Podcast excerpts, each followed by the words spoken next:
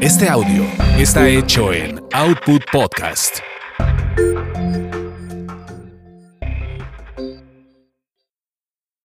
Lo que se quedó en el tintero. Lo que se quedó en el tintero.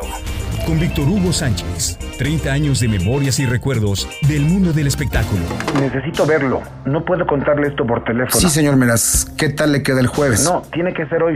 Lo veo en el Dos Puertas para almorzar. Se me complica esa hora, señor Meraz. Pues búsquele cómo resolver. Es urgente. Es que acaban de encontrar muerto a Gerardo Hemer, el actor de La Paloma, y no sé si en Televisa me requieran. De eso quiero hablarle. No por teléfono. Lo veo a las 2 entonces para comer. No haga nada, no diga nada, no mande boletines, lo veo a las 2. Don Leopoldo Meraz era, para mi gusto, el mejor reportero de espectáculos y jefe entonces de la sección del diario Ovaciones. Era de alguna manera mi mentor, mi maestro. No obstante que nunca trabajé con él, nuestra amistad y las incontables charlas me enseñaron mucho de este oficio. Y si él decía que era urgente, era pues urgente. Esa mañana habían encontrado muerto a Gerardo Hemer, joven, muy joven protagonista de la telenovela La Paloma, junto a Maite Envil, telenovela que estaba al aire por el Canal 2 de Televisa, empresa de la que yo era el jefe de prensa. Ricardo, buen día. ¿Qué haremos con el tema de Gerardo Hemer? No sé, Víctor Hugo. Debo ver al señor Emilio Azcárraga Milmo para que me dé instrucciones. Yo, que llevaba apenas 2-3 meses en el puesto, esperaba instrucciones también. No movía ni un dedo sin que mi jefe en ese tiempo, Ricardo Perestoifer, me diera luz verde. Para las 12 de la tarde y el sol de mediodía, sí, algunos de ellos tenían versión vespertina y hasta nocturna, ya consignaban en su portada: muere actor de Televisa. Señor Meraz, me asusta su urgencia. Siéntese. ¿Qué sabe de la muerte de Hemer? Nada extraordinario, es decir, lo que comentan en los pasillos, en la radio y lo que salió en el periódico al mediodía, que el actor murió por haber dejado abiertas las llaves del gas de su departamento. Esa es la versión oficial, Víctor Hugo. No le busque más. Lo conozco y sé lo inquieto que es usted como reportero, por eso lo cité con urgencia. No se mueva más de donde está. Ahí quédese.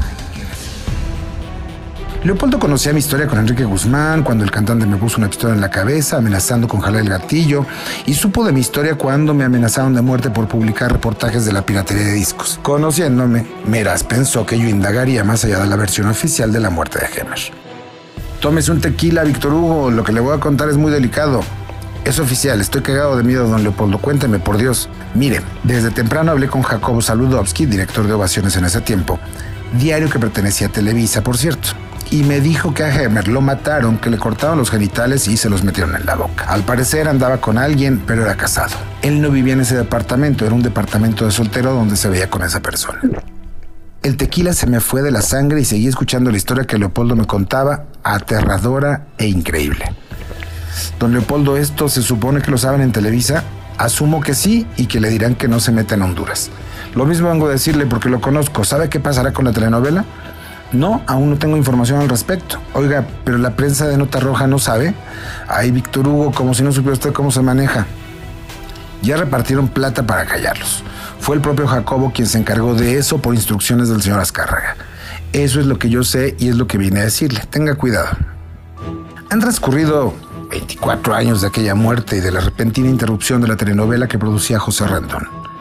Yo nunca más hablé del tema en Televisa, ni con los ejecutivos, ni con mi jefe, ni con nadie. A diferencia de otras telenovelas, donde los actores cambiaban sin el menor aviso a la audiencia, como en Los Ricos También Lloran, donde por una huelga del sindicato hubo cambio de actores, no de personajes, o en Vanessa, donde la protagonista Lucía Méndez moría y daba fin a la historia. En esta no hubo avisos ni nada, solo dejó de transmitirse sin más ni más. Jacobo Zabludovsky, ni Leopoldo Meraz, ni Emilio Azcárraga Milmo viven para preguntarles de nuevo sobre el tema, y de los que ahí estuvieron quizá nunca quieran contar lo que en aquel momento se dijo aquella tarde en aquel café. Lo que se quedó en el tintero. Lo que se quedó en el tintero. Con Víctor Hugo Sánchez. 30 años de memorias y recuerdos del mundo del espectáculo.